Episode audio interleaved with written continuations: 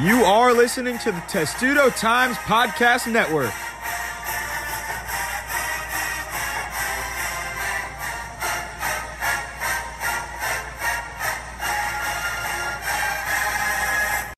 Welcome back to the Testudo Times Podcast. Matt Levine alongside Dylan Spilko and Lauren Rosh. A lot to get into today. First episode in quite a while, but first, Lauren and Dylan, you guys are holding new positions heading into next year, so let's introduce you guys first. Yeah, hi, uh, I'm Lauren Rosh. I'm the new managing editor of Testudo Times, and I previously worked on the women's basketball beat with Dylan. And I'm Dylan Spilko. I'm going to be the new deputy editor for Testudo Times, and throughout my history with this publication, I've I've been on baseball, men's soccer. I covered women's basketball with Lauren. That was a ton of fun, and excited to go into the new role. And the new role uh, includes being on the podcast. So here I am great to have you both along with me. But we'll get into uh, the Maryland men's lacrosse team first. A lot of the spring sports and the fall sports that played in the spring, a lot have concluded now. But uh, the men's lacrosse team, the best in the country right now, on first undefeated regular season since 1987. Just so much riding into this postseason. One of the best players in the country, a, a ton of the best players in the country on this roster, and it's turned up to be one of the best seasons in a long time for them. Yeah, definitely. And I think that they're, you know, headed into this Big Ten tournament with a lot of momentum. You know, they had that close Johns Hopkins game there and really came down to the wire. And I think that, you know, they're going to keep riding on that undefeated regular season and see what they can do. You know, I don't think a lot of people are talking about just how good this team is because a lot of the other teams in Maryland get a lot of talk like the Maryland women's basketball team, Maryland men's basketball made the NCAA tournament second round. But you don't really hear so much as to how well like both lacrosse teams are doing because the men's team is ranked number one over UNC, Duke, and Notre Dame on inside lacrosse. On one of the coaches' polls, the number five behind Duke, UNC, Virginia, Syracuse. And then on the NCAA men's lacrosse RPI, they're ranked number seven. So clearly they're they're a lock for a top team, top ten team in the nation and rightfully so. I mean, they're 10 and 0. They have five wins at home. They're 5 and 0 at home, 5 and 0 on the road.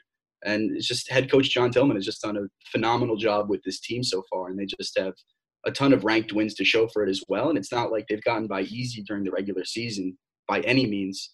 They've had a, a few non ranked wins. I mean, their only non ranked wins was against Michigan, and they beat them twice. They actually outscored Michigan 38 to 21 in that combined their belt that just when they head to eventually the uh, the semis of the Big Ten tournament today against Michigan at 5 p.m. That's being played in Pennsylvania. I mean, they've already faced them twice. They're 2 and 0 against Michigan, and they, they should be in good hands with one of the best offenses.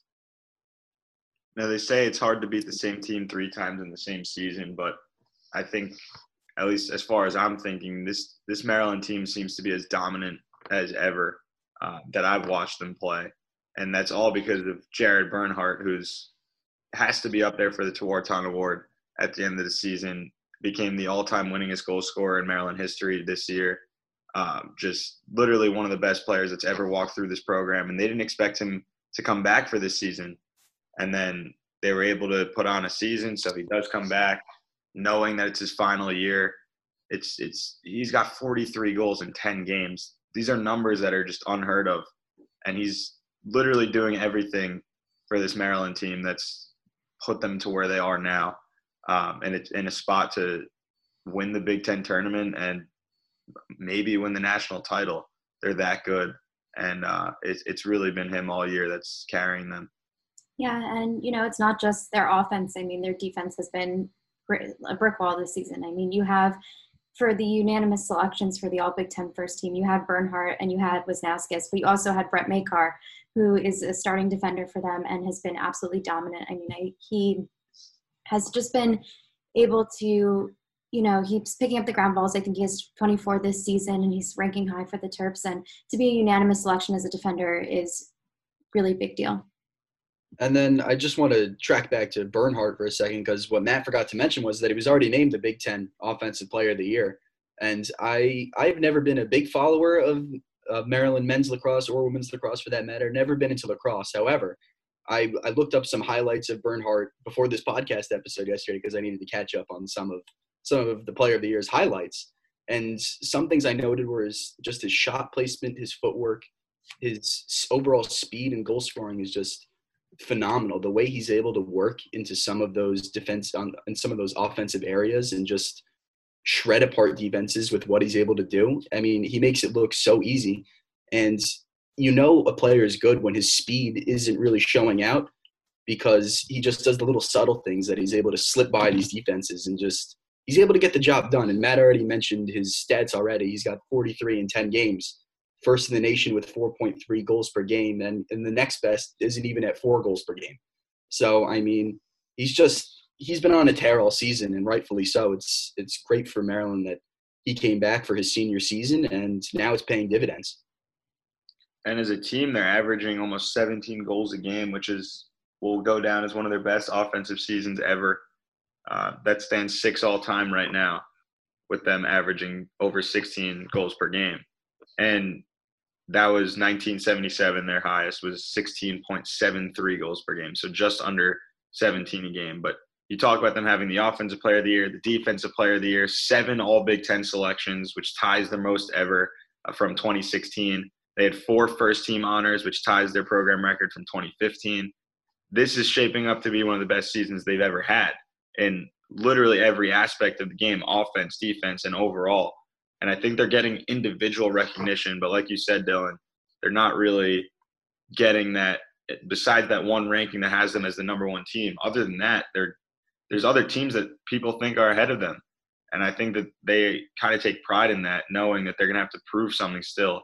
And I think that they they ride on this mantra that they they're never really satisfied with anything, and they're going to go into the postseason hungry to to prove the country wrong and and show that they are really better than everybody else. Yeah, and you talk about kind of being you know undermined a little bit you were mentioning the defensive player of the year, Nick Grill. You know, Makar and Grill are the only defensemen who were selected to the first team. Everyone else is an attacker or specialist. So, and um, head coach John Tillman didn't even win the coach of the year honors for the Big Ten. It actually went to the Rutgers head coach. So the Scarlet Knights had, I think, an eight and two record this season. So it just kind of goes into that whole, you know, they're definitely not the underdogs. They're ranked as the number one team in the country and they've been playing incredibly, but they definitely have a bit of a chip on their shoulder headed into these uh, postseason. Yeah, and just building off that, I mean, I just have some stats that I just want to relay. They're, the Maryland is first in the nation in points per game. They they averaged 27 uh, over the last 10 games. They're first in scoring margin. They've had 166 goals for against 98 that have been scored on them. They're first in shot percentage and they're second in scoring offense. They're just they're only behind UNC there's just so many factors to this team where I, it's going to be so tough to stop them. And I can't stop comparing them just mentally to the Maryland women's basketball team that was first in the entire NCAA in scoring offense that Lauren and I know very well. I mean, they scored the ball at will. And I think this team is very similar, but I think the difference between that Maryland women's basketball team and how they got eliminated earlier than they were supposed to in the NCAA tournament compared to this men's lacrosse team is that this men's lacrosse team has a phenomenal defense as well. They have a defensive player in the year, Nick Grill, on their roster, and they've only given up nine. They haven't given up an average of ten goals over the last ten games. I mean, this team is really the complete package. And going into the semis against a Michigan team that they've uh, I already mentioned they've already seen twice, and even though you said Matt that it's hard to beat a team three times in the same year, I think this team is just on too good of a role right now to kind of get stopped by a Michigan team that really doesn't match up well against them.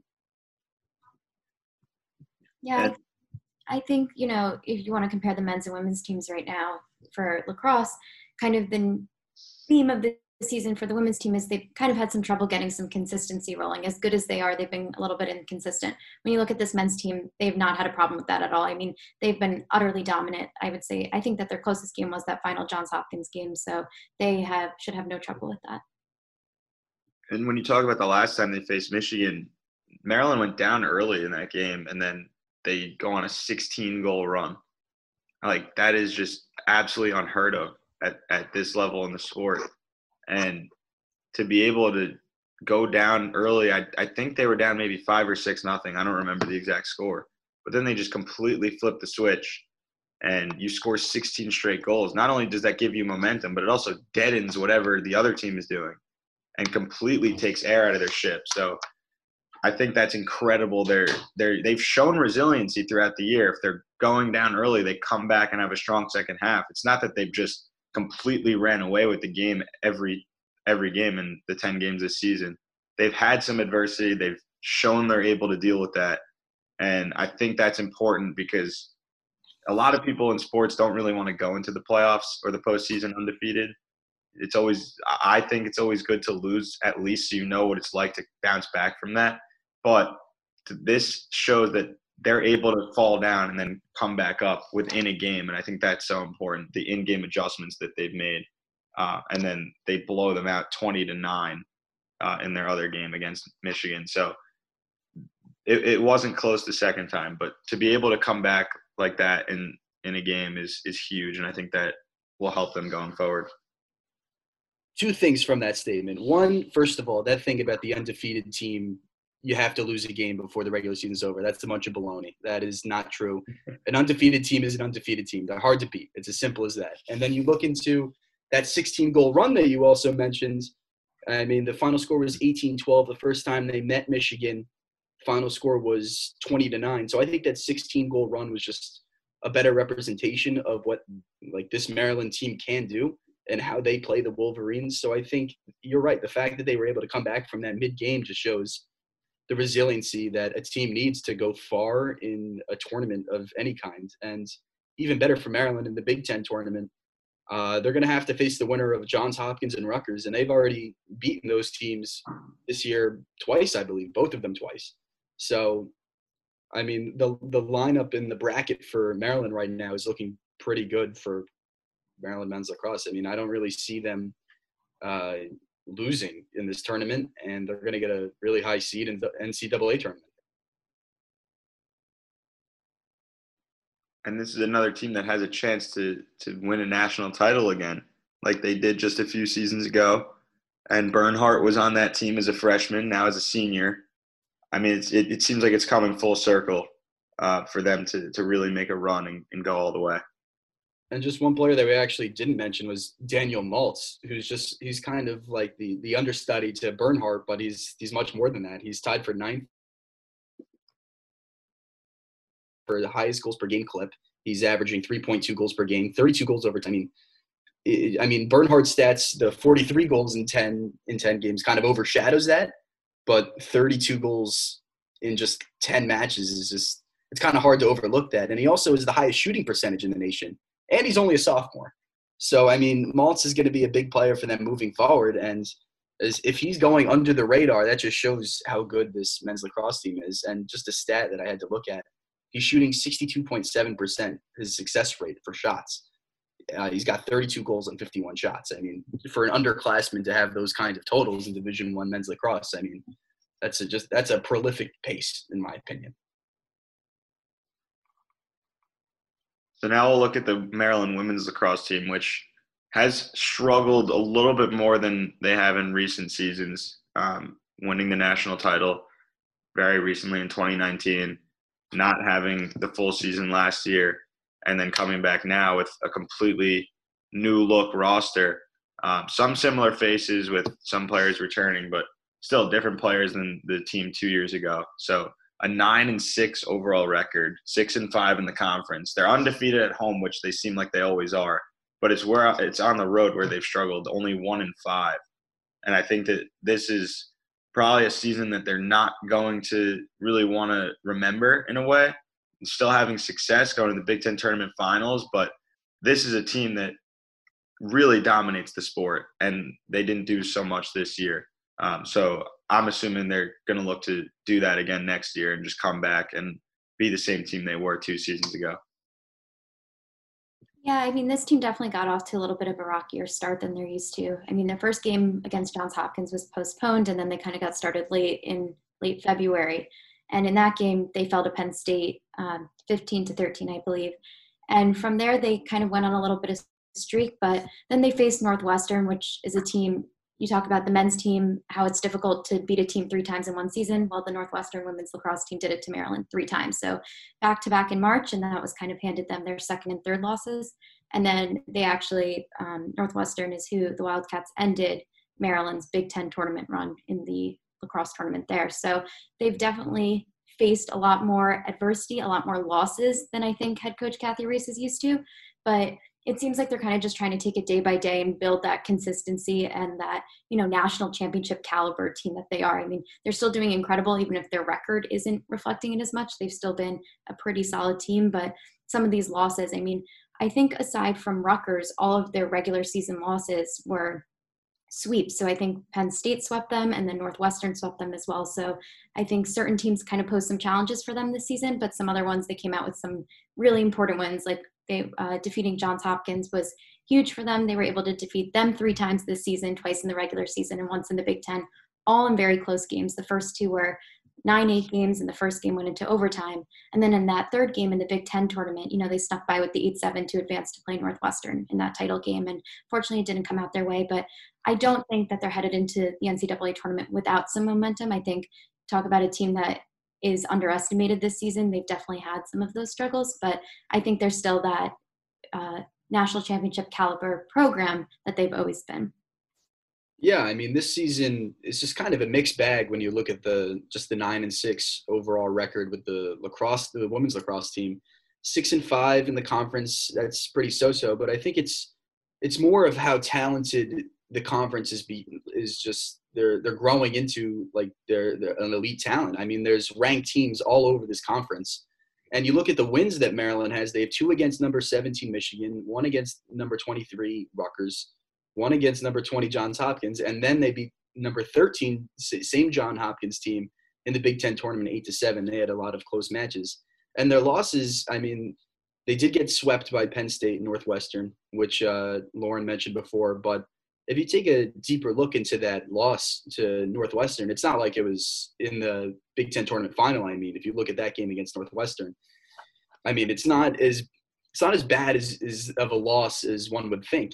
Final score losing by five. I mean, they only lost 17 to 12, and they did have a 5-1 lead to start. I mean, that's not going to be the part that's remembered from that Big Ten tournament final game, but uh, Maryland had a chance to win that going up 5-1 against a, a, really strong Northwestern team that's one of the, the best in the nation, and then kind of just allowing them to come back eventually and letting them find their game, that's what eventually ruined them. However, um, Maryland put in good fight in that game. And uh, despite Northwestern closing the first half on a 6-2 run and then eventually extending their lead to 15-10 in the second half and then closing out the game to win by five, I mean, the last two were empty netters. So, I mean, Maryland really had a – they, they put in a good fight in the Big Ten final. And I think that uh, no matter who they play in the first round of the NCAA tournament, if they do make it, that they, I mean, they're going to be well off against the, the level of competition no matter what because they faced it all season.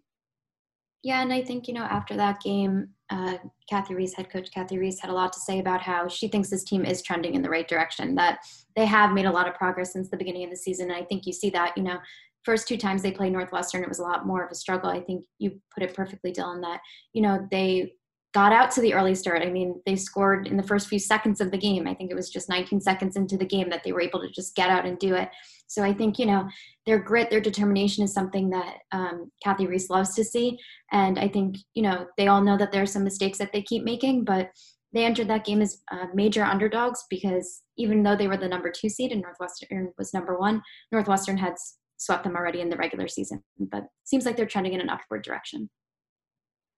Yeah, I agree with that. And I think what sticks out the most to me in one of the more odd stats that you'll see from this team is that they got outscored this year and still have a above 500 record, uh, getting outscored 193 to 180. So you can look at that as a positive and a negative. The positive is they're still finding ways to win despite other teams as an overall outscoring them. But I think there's also an underlying thing going on with when you lose Megan Taylor in goal uh, after 2019, one of the best goalies ever in the sport, probably the best in Maryland history, first goalie to win the Tewaaraton Award, just incredible success that she had. It's very hard to replace that, and I think that might have something to do with uh, getting outscored all season because the offense is great.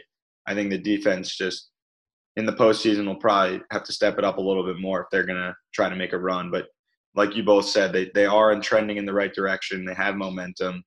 uh, I think if the matchup favors them in the NCAA tournament, they're they're going to be in line to make a run. Yeah. And just oh, sorry, Lauren, but just one point that I just wanted to make about this team is that the defense may not be there, but the young players on offense are really starting to make an impact on this team. I mean, the team's lead, leading scorer is Hannah Leubecker, who's got a team leading 53 goals in 14 starts. And what's even more shocking is she just has one assist, which I'm not really sure. Hey, you pot in 53 goals and come out with just one assist at the end of the season. But uh, she had a shot rate of just over 50, of nearly 50% this season of success rate, and she had a team high 107 shots. That's a lot of shots through 14 games because the next highest teammate that she had on the roster was Brindi Griffin, and she only had 65 attempts. So Leubecker, only a sophomore. I mean, she's she's only going up from here. She's going to be a team's leader uh, up until she graduates, and you can't overlook the depth on this roster either. I mean, they have five players in the team with 20 plus goals, and and uh, I mean, they're still finding success uh, despite their their lack of defense, somewhat. So I mean, whoever they find out who they're playing on, I believe May 9th, which is a Sunday, that's selection day, I think they'll be in good hands. It's a young, competitive team. They faced, similar to the men's team, they faced a lot of solid competition all year. So no matter who they face, they're gonna they're probably gonna match up somewhat well, and it's just gonna be patching up that defense, which could really put them over the top. And NCAA tournament, start of a new season, and all, all coaches say that. So it's just the start of a new season. Once uh, they find out who they're playing, they got to shore up that defense. Yeah, but you know, I don't think that you can talk about this Maryland team and this Maryland defense without mentioning Lizzie Colson. I mean, the redshirt senior was the unanimous Big Ten Defender of the Year. So even if you know the whole defensive front isn't there, she has definitely showed up. I mean, she's got 51 ground balls, which is I believe averages about 3.4 a game, which is ranks in the top three in the Big Ten. She has 4.6 draw controls a game, and she's caused 42 turnovers. I mean, she hasn't played since uh, the end of the 2019 season in that national championship game against Boston College uh, she tore her ACL, and then the coronavirus put things on hold. But she has been absolutely dominant and a driving force and a leader for this Maryland team this season. And her veteran experience has definitely come in handy. I mean, she has been an absolute catalyst for this defense that has been a little bit slower this year. On April 8th, when the team played Rutgers, I believe, um, Jill Latano, our women's uh, lacrosse writer, was talking about this. She had a career high seven ground balls and six caused turnovers. So unbelievable performance for her, and you know, kind of headed into the headed into the um, uh, big the NCAA tournament. I think she's just going to continue to be that catalyst for this defense and for this team, and continue to use that leadership that she has, and see how she can continue to add these accolades. So Maryland women's lacrosse, they'll find out who they're playing on May 9th, which is next Sunday. And just one of the other, so obviously the lacrosse teams in Maryland very successful. And one team that's finding success in Maryland is Maryland baseball. Overall record, 19 and 13. Uh, they're 11 and 3 at home, 5 and 5 away, and they're on a six game winning streak. They have a lot of things going their way. They've won nine of its last 10 games and they've beaten teams like Northwestern, Iowa, and Minnesota, who's in the basement of the Big Ten. But overall, they're playing much better than they were at the beginning of the season, and no one knows more about the Maryland men's Maryland baseball team than Matt Levine. Well, I appreciate that, Dylan. It's a lot of high praise from you, but um, yeah, this team is right now playing as the hottest in the conference, and it could be the hottest in the nation if you break it all down. You say nine of their last 10 they've won. They've won six straight.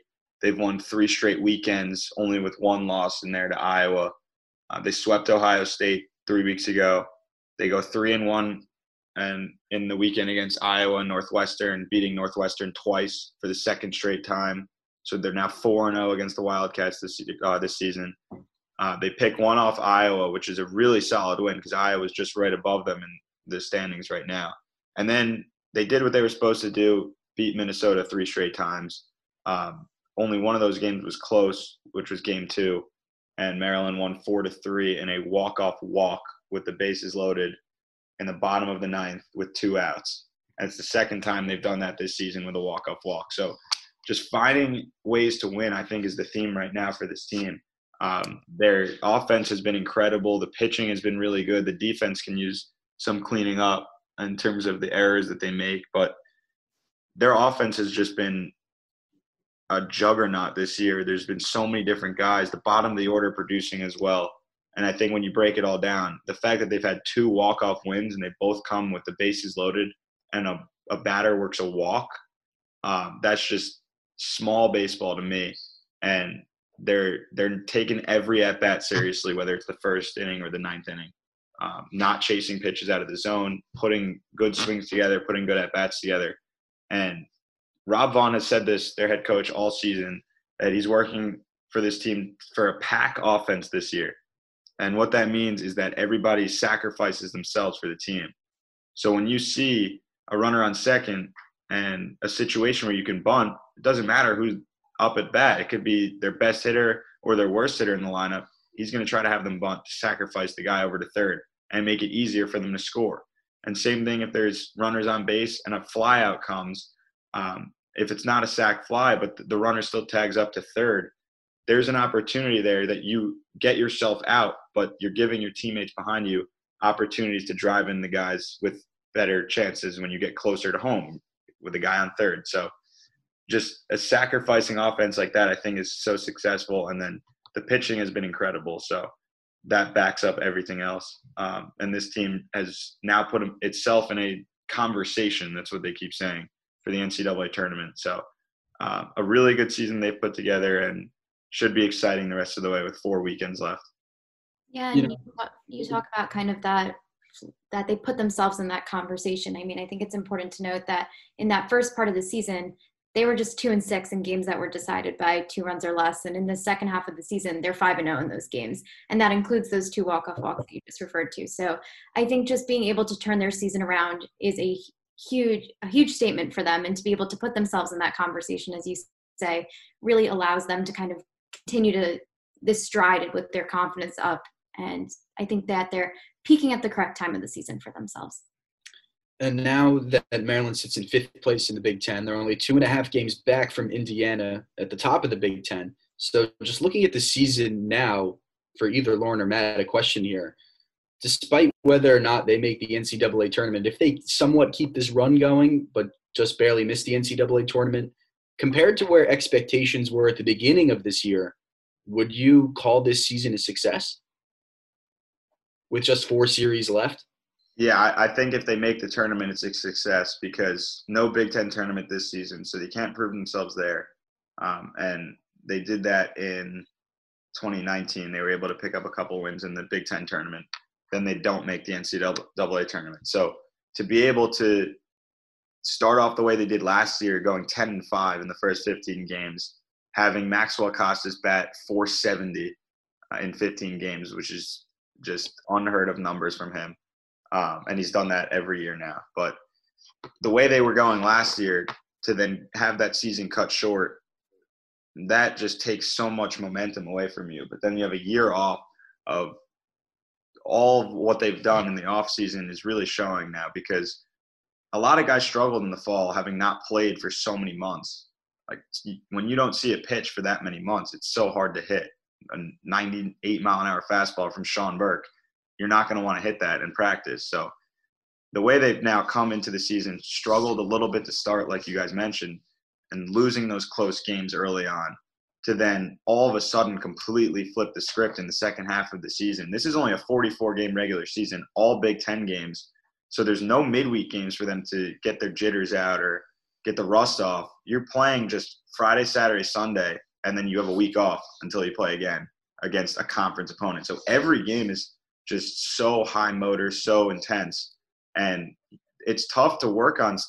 Baseball is a sport where it's tough to work on stuff in practice sometimes because it's so situational, and you get that in a game more so than in practice. But the way they put things together has been incredible. Um, so for them to make the tournament, I would say is a success because they were projected to finish right around that five six spot in the regular season before the season started.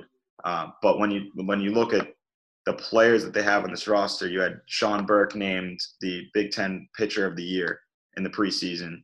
You had uh, Maxwell Costes named the Big Ten Preseason Player of the Year. But this is not by the conference. This is by different uh, baseball outlets. But Jason Savacool, the freshman of the year in the preseason. So they're getting these accolades. And then you also have um, Costes, the first team All Big Ten, Burke, first team All Big Ten. So many different things. And it's not only them stepping up, it's other guys too. Bubba Alleyne in the outfield. Ben Cowles leading the Big Ten in home runs now at 13, which absolutely came out of nowhere. Slugging percentage as well. He's slugging 718. And he's second with R- in RBIs with 39. So they're getting production from other guys and those top three that I mentioned that got the preseason accolades. Um, and I think if they're able to make that tournament, then I would say that the season is a success. If they finish right there in fifth or sixth and they don't get the bid, that's just going to be so devastating, I think, because they're doing everything right at this point. I mean, there's nothing they can do better than they are now. They're, they've won nine of their last 10 and they have six straight wins, and they're doing this at the end of the season. If they're able to continue even a little bit less of a run than this, but still win games and be above 500 the rest of the way, they're going to be in a good spot for this. Um, and getting there would be huge for the program, I think.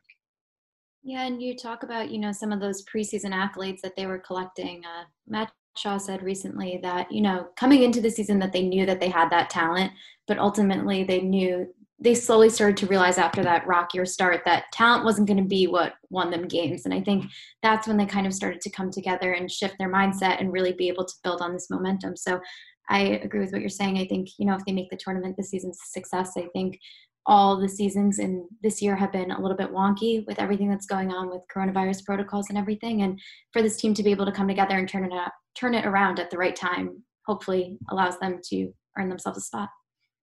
I just wanted to touch up on uh, shortstop Ben Cowles real quick. You mentioned him before, Matt, but he's leading the Big Ten home runs with 13. He's leading the Big Ten slugging percentage, and he's second in the Big Ten with runs batted in with 39. And you've covered this team for some time now. Just when he was a sophomore compared to when he's a junior now, just what has he done differently on the field that has allowed him to just improve as a player and to ultimately stand out on this Maryland roster? So even as a freshman, he was getting playing time as at second base and starting in the lineup, but he batted somewhere between eight, not seven, eight, nine in the order. Um, and then AJ Lee, who was their senior shortstop in 2019, he gets drafted by the Houston Astros after his Maryland career. And Cowles moves over to shortstop, and nobody really knew how this guy's going to produce. And again, he played in, I want to say, somewhere between 49 and 52 games, whatever they played in 2019. He played in almost all of them and he hits three home runs in that entire freshman season, just three. To where he is now, I mean, even last year you talk about it, he's a very solid defender at shortstop, but the offense just wasn't there in the 15 games, hit three home runs again. But the development to go from 50 something games and hit three home runs to then 15 games and hit three to then now where he is, uh, almost a little bit more than halfway through the season, having 13 home runs having a home run in all nine weekends this season. Uh, the adjustments that he's made offensively, that if you ask him about it, he's not going to tell you. He doesn't like to to. He's really humble about it, the the adjustments that he's made, but um, he doesn't call himself a power hitter. He just says he's going to do whatever the team needs, and if he gets into one, he gets into one. But when you watch him hit now, his batting stance, he stands all the way back in the batter's box with his feet very close together and that allows him to get more momentum when he takes that leg kick, uh, that big leg step when the pitch is coming to then swing through the ball. You get more power generated from your back leg that way, and that's worked for him. And you, if you watch his swing, it's completely changed too. He doesn't chase out of the zone as much. He just sits fastball and waits for a fastball, knowing that he hits that better than a breaking ball. Um, and and Rob Vaughn really snuck him down in the order to start the season, batting sixth or seventh really to start. But now he's batting third in the lineup, and that's with Randy Bednar, who you can argue that that's their best player. He goes down with an ankle injury a couple weeks ago, uh, trying to beat out. It's it's typical Randy trying to beat out a ground ball when they're already up six or seven runs in the last inning. Just no need to do that, but that's the kind of player that he is and he sprints towards first base, steps on the bag the wrong way, and hurts his ankle. He hasn't played since then. Um, he'll probably come back in a couple weeks from now. But with him going down and batting in the two spot, Then they move the lineup completely to have Shaw bat second, Cowles bat third, and he's just produced more than anybody in the Big Ten right now. Um, just his approach is completely different. I think he's just more mature in how he's attacking the game, and and credit to Maryland's hitting coach Matt Swope for completely changing uh, Ben Cowles offensively. Just become such a good player. And Rob Vaughn joked about it a couple days ago that he thought Cowles was going to be a four-year player, but uh, he's draft eligible after this year for the Major League Baseball draft, and he's probably flirting with the opportunity to, to get picked after the season he's having. So Maryland baseball, only four series remaining. One against Illinois, that is currently in eighth in the Big Ten at 14 and 14. Then they move on to Purdue, who's in third to last with 11 and 20, and then a really tough slate with Michigan and then Indiana, who are first and second. Uh, Indiana's in first with the 29 record. Michigan with the same record, but sitting in second. So it's going to be a really tough stretch for Maryland baseball moving forward. But if you had to guess just where they would finish, I would say with the the run they're having now, we talk about the record at home, 11 and three. So they're, they're going to travel at Illinois. Illinois hits the ball really well. Um, right now, they're below Maryland in the standings by uh, three and a half games, but I, I, would say Illinois probably picks up one on them, uh, just because it's on the road and they're a good team at home, and Maryland has been 500 on the road. So if I'm going to predict that, I would say Maryland goes two and one this weekend against the Fighting Illini. They come back against Purdue at home, and I'd say they sweep them again. Um, this is a team that just defends home turf, and Rob Vaughn says championship teams don't lose at home. Um, sleeping in your own bed, making your own food, no hotels, no travel, that plays a huge role into playing three games in three days. Um, so I think that they're going to have a lot of success against the Boilermakers at home. Michigan's going to be Michigan and Indiana to close out the season. That's where we're going to see if this team is made for the NCAA tournament um, because they've they split with Michigan earlier in the year when Michigan was a ranked team uh, in College Park. They picked up one of those wins. They scored 17 runs in that game, which they've had they, they've had a couple games where they put up absurd double digit numbers and runs, but to do that against a top 25 team is even more impressive. Um, so that'll be a competitive series as well depends how Maryland pitches in that in those games. And then to have Indiana as the number one team in the Big Ten right now come in in the last series, that's where Maryland's gonna have to make the statement at home, closing out the year, uh, and right around where the selection show would be or the selection date would be. It, they're gonna have to pick up some wins there too. So. Despite the run they're on now, I think they're putting themselves in a good spot, but there's still work to be done, and they're not looking ahead because this this slate, despite two teams that are below them, it's it's going to get hard at the end. So uh, I think they're ready for it, and it should be interesting to see where where they end up after those Michigan and Indiana series. And just moving on from uh, Maryland baseball, I feel like we can talk about Jake Funk's selection in the NFL draft very quickly to the Los Angeles Rams. Um, I think it's an ideal spot for him. Jake Funk, running back at Maryland football. I think he's to I think he's to be a really good factor there. I think it's a destination that could really factor him into Sean McVay's offense. I think I think the Rams are overall a good spot for Funk, but I wanted to get everybody's opinion on that because obviously things can differ. I think it's a good spot too. Um, and he he's the type of kid that's just not gonna he's not gonna he, he'll make the team because that's who what he's done all, all his life. He was a two star recruit out of high school. He's the leading rusher all time in Maryland high school uh, in the records. But at Maryland, tore his ACL twice. Uh, comes back from that. Didn't know if he was going to play his last season because the Big Ten shut it down at first. Then he gets the opportunity to do that, and that's exactly that. That's part of the reason the Big Ten put this on. I don't know if they had it in mind so much that they'd give players an opportunity to get drafted with a season that they'd have, but that's exactly what it did for Jake Funk. He had a phenomenal season, averaged over eight yards per carry this past year, and then he gets drafted in the seventh round. So lucky for him that they were able to have the season that they did this year, even with the two shutdowns that they had. Um, that put him in a, a spot to get picked, and I think it's a good spot for him, like you said, Dylan. with an offensive-minded coach like Sean McVay, uh, a team that has success, a new quarterback now. It, should be, especially a, a kid from Uh, from Maryland going to LA. I think that's that's a cool story as well.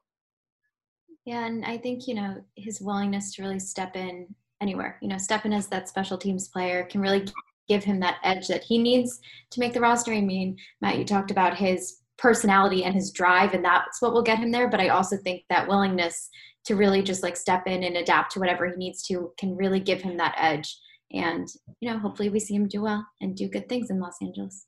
And just looking at that Rams roster, I mean, if he makes the team, and let's say he makes it for special teams, I could easily see him getting carries this year.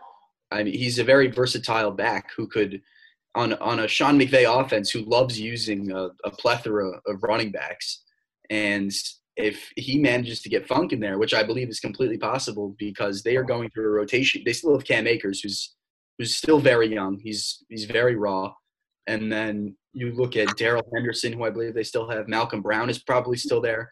So they they they've always run with a kind of a trio of running backs. So if you're asking for a, a rookie kind of unproven running back like like Funk, who hasn't who has yet to make the team, obviously, then I think it's a perfect spot for him because I think it gives him the chance to uh, show what he has in an offense that features a lot of people. Yeah, I think it also. I mean, you could look at it one way that there's not really a lot of room in that running back room, but it'll help him too. Um, looking up to guys like like the guys you mentioned that are ahead of him and have been there for a couple years, but then also to have a veteran quarterback now in Matthew Stafford, I think is is huge because um, that guy has literally seen it all in the NFL. So the the talent they have on that team might be a lot, and you might be thinking that he is he's going to struggle to make the team, but with all the things we've mentioned about him, he's he's not gonna he's not gonna allow anything to happen where he doesn't make it. He's just gonna fight, fight, fight, and he'll get on somehow. Whether that's as special teams or in the running back room, I'm assuming he'll start as a special teams player, like most rookies do that get drafted that late. But um, a couple years from now, we could be seeing him make an impact on offense for the Rams. I think. Yeah, and I think you know you look at the Rams; they have a running back by committee system, so he does have the opportunity to kind of step into that in a big role. And even though he will be competing with the spot, I think it presents more opportunity for him rather than kind of takes that away. So that'll do it for this episode of the Testudo Times podcast. We really appreciate you guys joining us and listening. And we should be back maybe over the summer um, with some maybe NBA draft news, depending on what goes on with the Maryland basketball team, and just news in general closing out these spring seasons. But for now, we say so long. We thank you for joining us.